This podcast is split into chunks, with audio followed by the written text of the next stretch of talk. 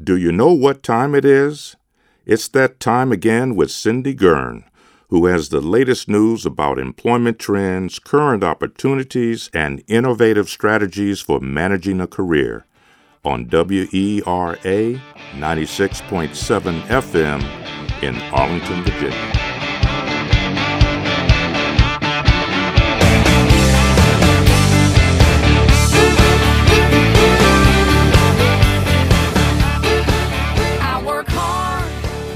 So, people, I am honored today to have Captain Kristie Twining of NOAA uh, as my guest, and uh, I am particularly interested in what she has to say because she is the first female pilot I've ever met, and the first pilot who drives into drives, excuse me, flies into hurricanes, and. Uh, she'll explain why and how she does it.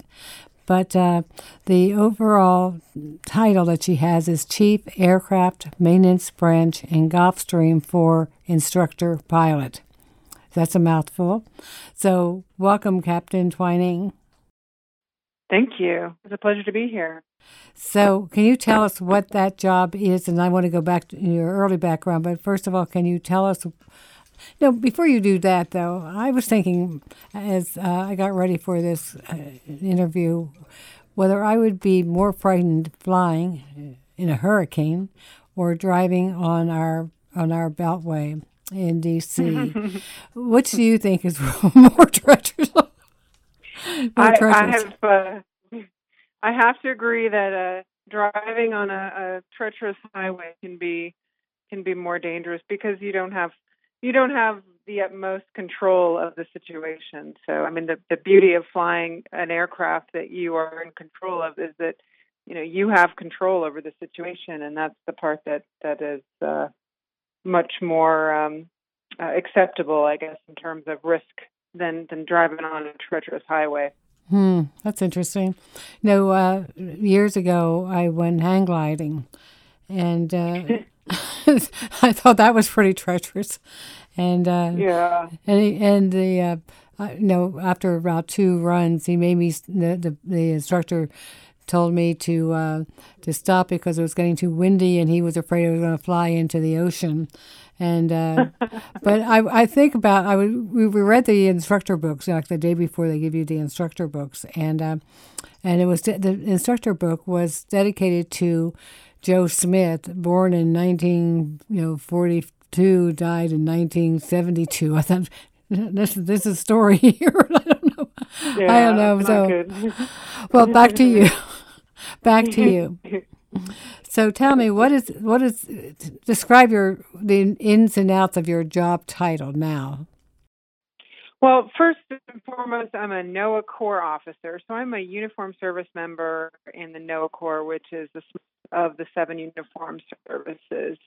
And so my, you know, much like a military service, our our day-to-day jobs can vary. We're 24/7, um, but I work at the NOAA Aircraft Operations Center in Lakeland, Florida, and my primary job is to serve as a G4 Gulfstream 4 um, aircraft commander and instructor pilot. So that takes precedence for everything else that I do at the at the AOC and that that requires um, that requires me to support all of our operations, canes, and any other um, missions that we have throughout the year, as well as training new pilots, um, providing flight training, and um, updating our, our standard operational procedures. And that's the flying side of things. So that's it in a nutshell. And um, I also am the chief of our maintenance branch. So for aircraft, we have nine aircraft, and I am the you know the chief that oversees of all of these aircraft, including anything from you know middle level maintenance to day to day maintenance, as well as the oversight of uh, I believe we have 25 maintenance and and um, director of maintenance. So it's a it, that job in and of itself is is a full time. So I have what I think is two full time jobs. I think I only so too. 24 hours in the day. so, so, I'm busy a lot. oh, well, tell me, is there is there only Gulfstream four planes in your in in the NOAA site? No, no. So we have we have two P3 Orion aircraft that are um, with the, the weather modifications. So the, it's a WP3D. We have two of those. Um, and then we have uh, the Gulfstream 4, which is a hurricane surveillance primary mission aircraft. And we also have four Twin Otters and one King Air, and then a, we have a jet prop commander. So the left uh, are extremely busy. They fly between 800 hours a year, and they're all over the place. They're they're supporting missions from you know um, protected species, which marine mammals, seals, dolphins, whales, turtles, and in support of our National Marine Fisheries Service. Uh, they've also performing um, surveys that require them to have lidars on on board, a specialized equipment to to measure the um, the coastline and the the bathymetry of the coast, so the topography of the coast. Hmm. So there's uh, you know several missions that those aircraft are responsible for for satisfying. So, so are you the only branch of of, of this uniform services that does what what you do? You said, right. Others? So the no, the um, well, Navy has um, a small unit called the Naval Research Lab, and um, that's a squadron up in um, Pax River, Maryland, and they do um, they do some scientific missions with their P3 aircraft.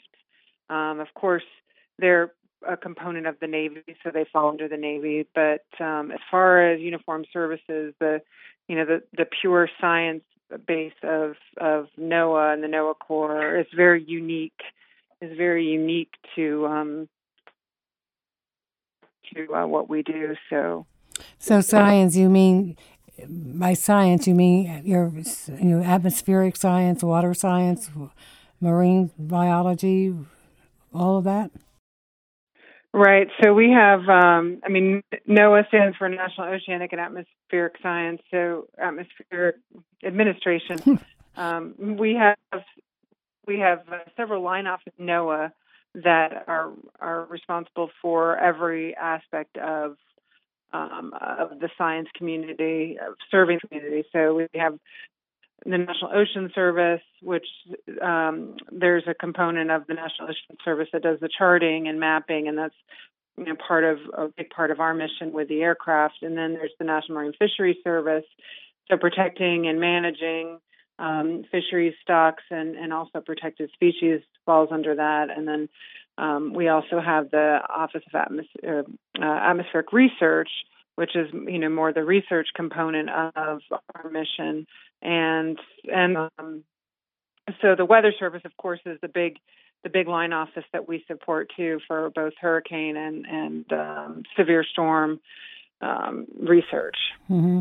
so basically your your uh, service supports all of those line businesses line line offices correct yeah. and anything that, that airborne science data collection is any of those missions that airborne data is required, you know, we will we will um, of course um, meet that requirement in whatever way we can.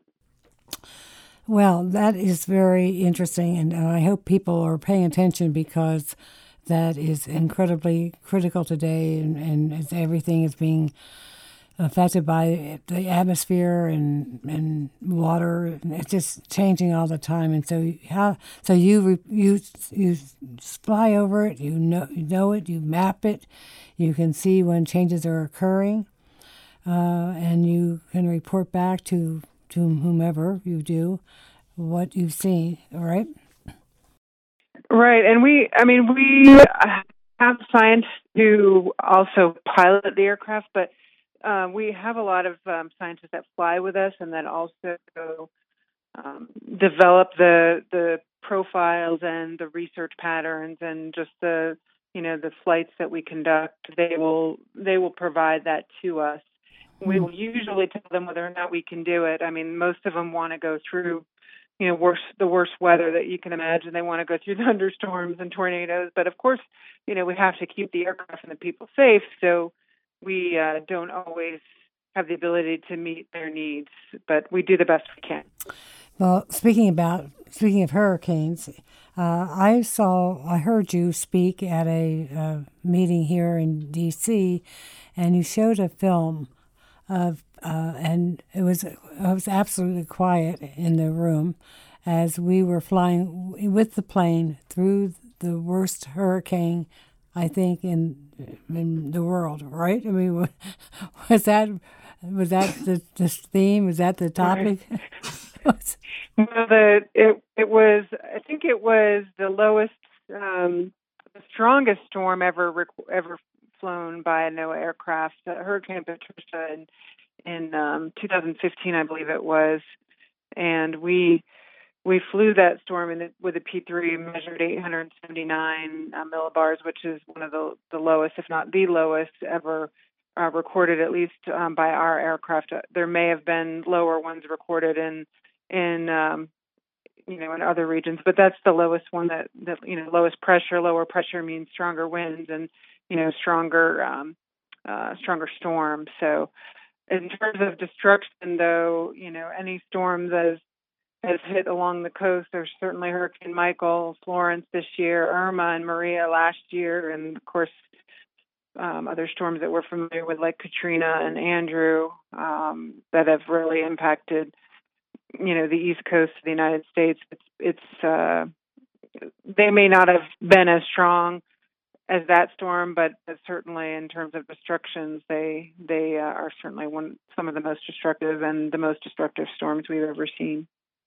So I, will tell you, I thought the plane that we were figuratively flying in was going to fall apart. It was shaking so much, and they drove. They as they drove, they flew fast through the through the hurricane. And to their credit, they kept the the plane above the ground and uh, carried on. And that was, and that's a little bit like what you do all the time, right?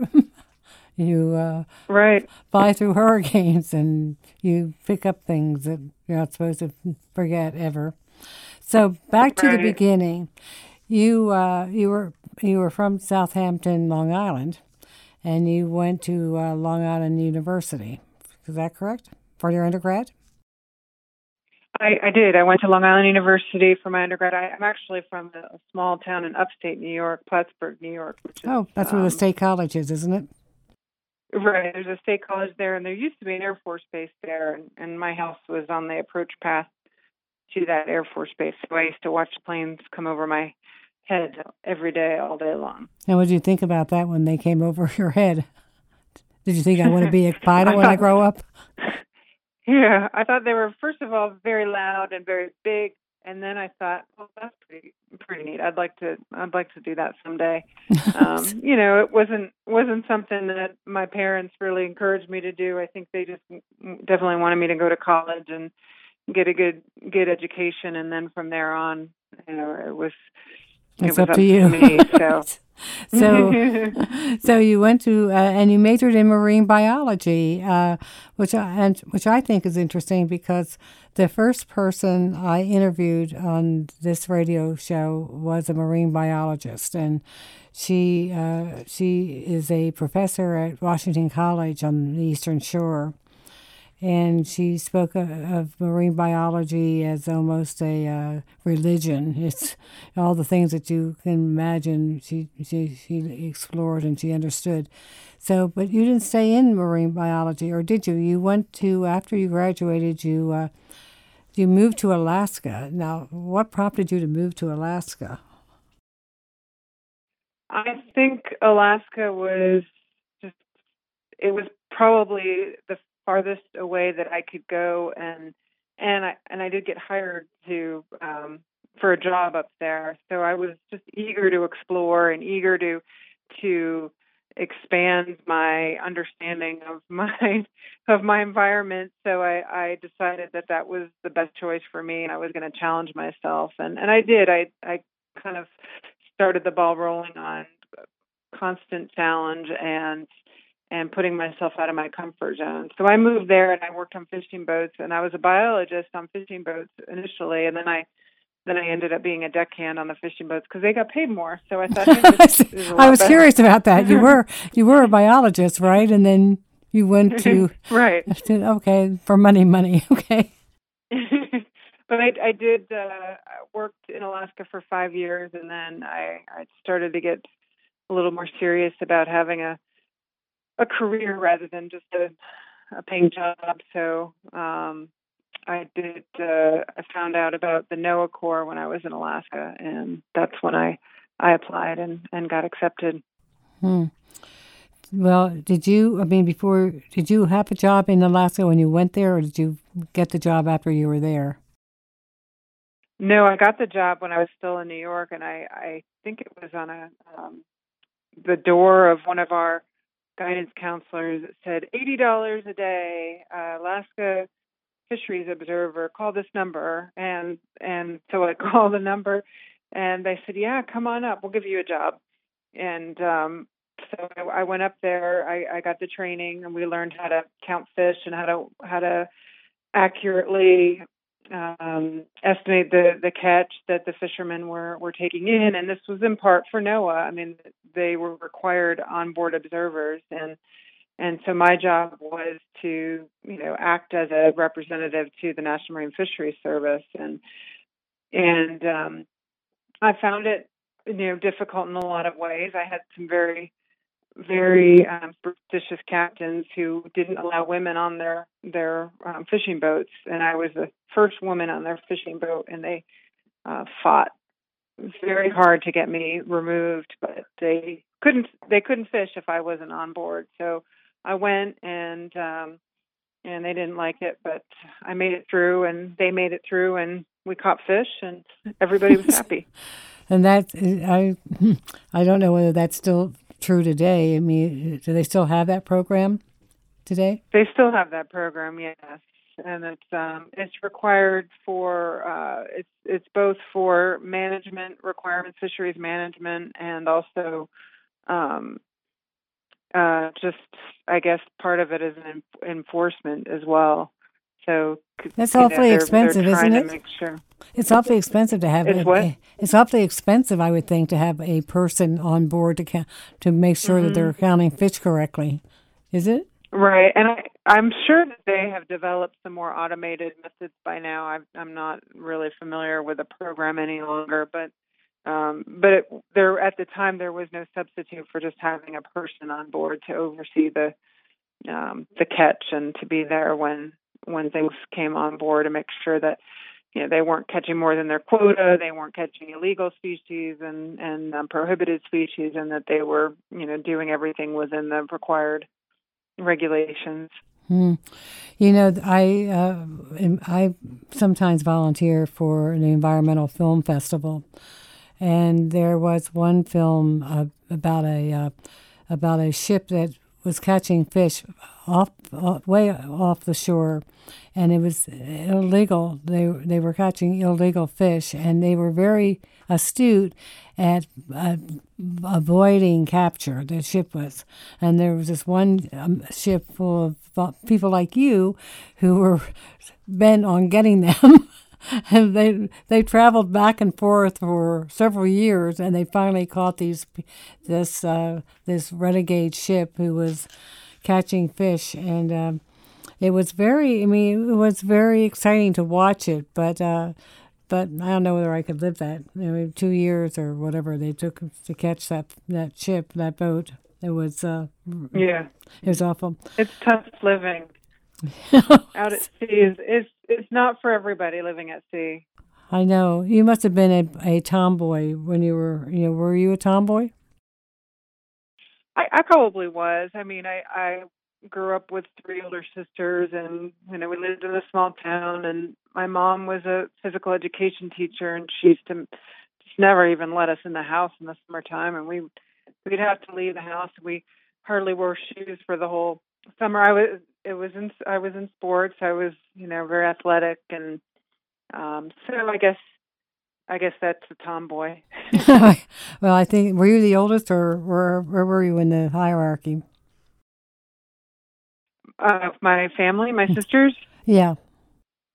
Uh, they were all older than me. You were the youngest, and you had I'm to get. The young, I'm the baby. You're the baby, and the baby had to leave town to find her wings. Yeah, I, to find her wings. That was so clever. I, I left I I did more exploring. I mean, they all. I think for the most part they stayed closer by, and, and they all live in relatively the same area. So, but you know, yeah, they did well.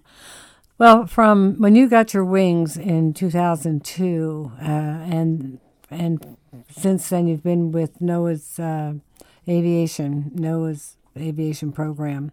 So what what other jobs have you had? Have you had any exciting adventures that you can share with us?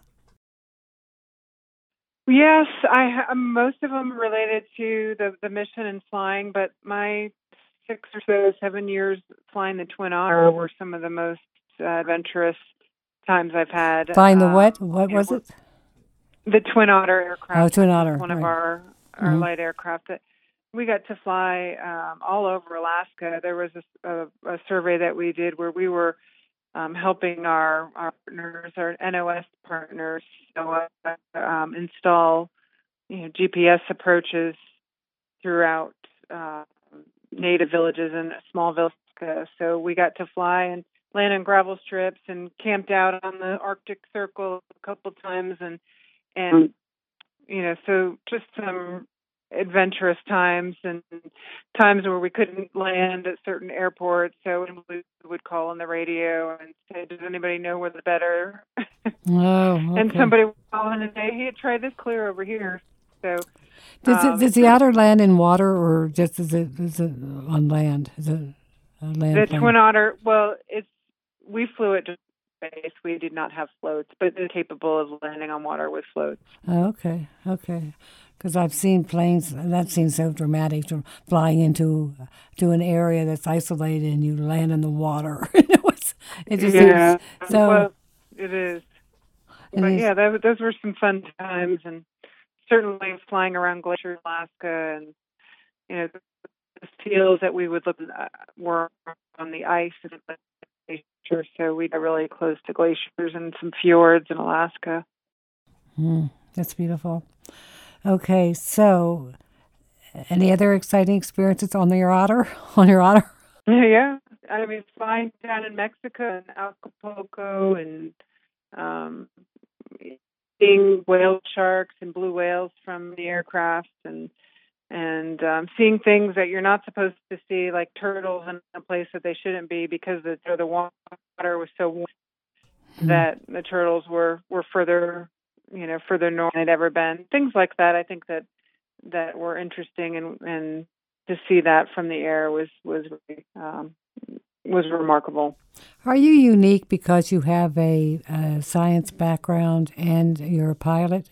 Is there anybody else who has that sort of mixture? Yeah, everybody, because the, our service requires um, requires a science background. Uh, if people do not have a degree, then they have to go back to school and get the required coursework. I mean, we do have some people with uh, AVs and they have a meteorology background, but everybody has some math and science uh, in their coursework. That's a requirement for the NOAA Corps. That's an important thing to stress. They have to have math and science in their background, right? Correct. Correct. Are because, you listening, people? We, we're science agents. What's that? I said, are you listening out there, people? yeah. For math everybody who's interested, math and science, and of course, the, the specifics of that are through more recruiters and online the the requirements are also there so if if anybody listening is interested in that we're always recruiting and we're always looking for bright young individuals who want to serve their country and and uh, be in the science community at the same time is the only base down in Lakeland, Florida? That's where you fly out of, right? That's just our aircraft operations center. We have 16 research vessels, and our home base is actually our, our headquarters is in Silver Spring, Maryland. So in the within the Beltway, we're located there. Uh, we have several buildings that have the NOAA headquarters, um, but the Office of Marine and Aviation Operations is the headquarters for the NOAA Corps. Hmm. And but the only place you have uh, your planes flying from is Lakeland, right? Did I did I correct? Right. All right. That's they're, what I thought. They're that's because of hurricanes and being you know positioned in a place where where we can easily access access the the hurricanes. Yeah, most because most hurricanes fly in from from from that area, don't they? Well, they they, they different areas. They they spool off the African coast, and they'll they'll start making their way west across the Atlantic Ocean, and then later, and like Michael did, um, you'll then come off like the Yucatan and then the, the southern Caribbean and Gulf of Mexico, and then come up through the Gulf that way. But um, when they when they do that, we have less time with the, the storms, less time to study them, to fly them, less time to forecast them, so they they come quickly. When they come off Africa, we have a lot more time mm-hmm. to uh, to watch on them. Okay, and I want to, uh, you know, we're, we're rapidly running out of time. I wish I could go on for an hour. Um, you have your graduate degree from GW. Yay, GW! All right. Uh, what is yep. your What is your graduate degree in?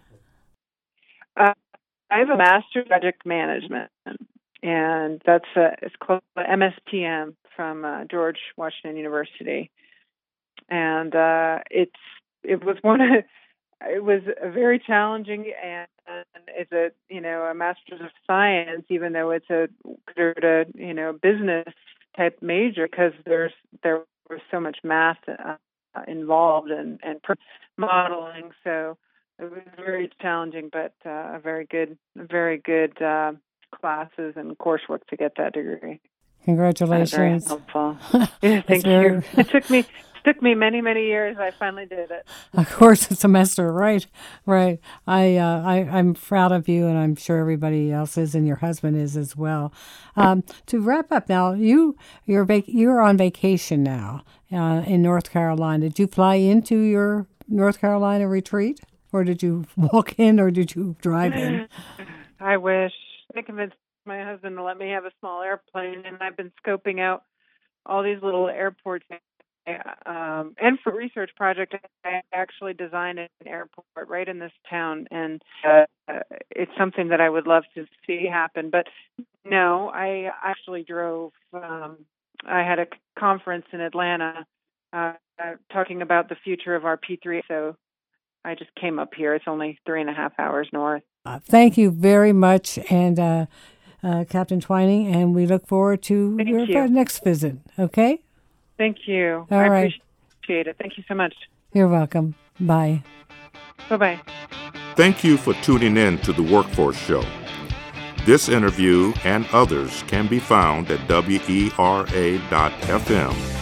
or at CareerCentralOnline.com. Thank you for listening. Until the next time.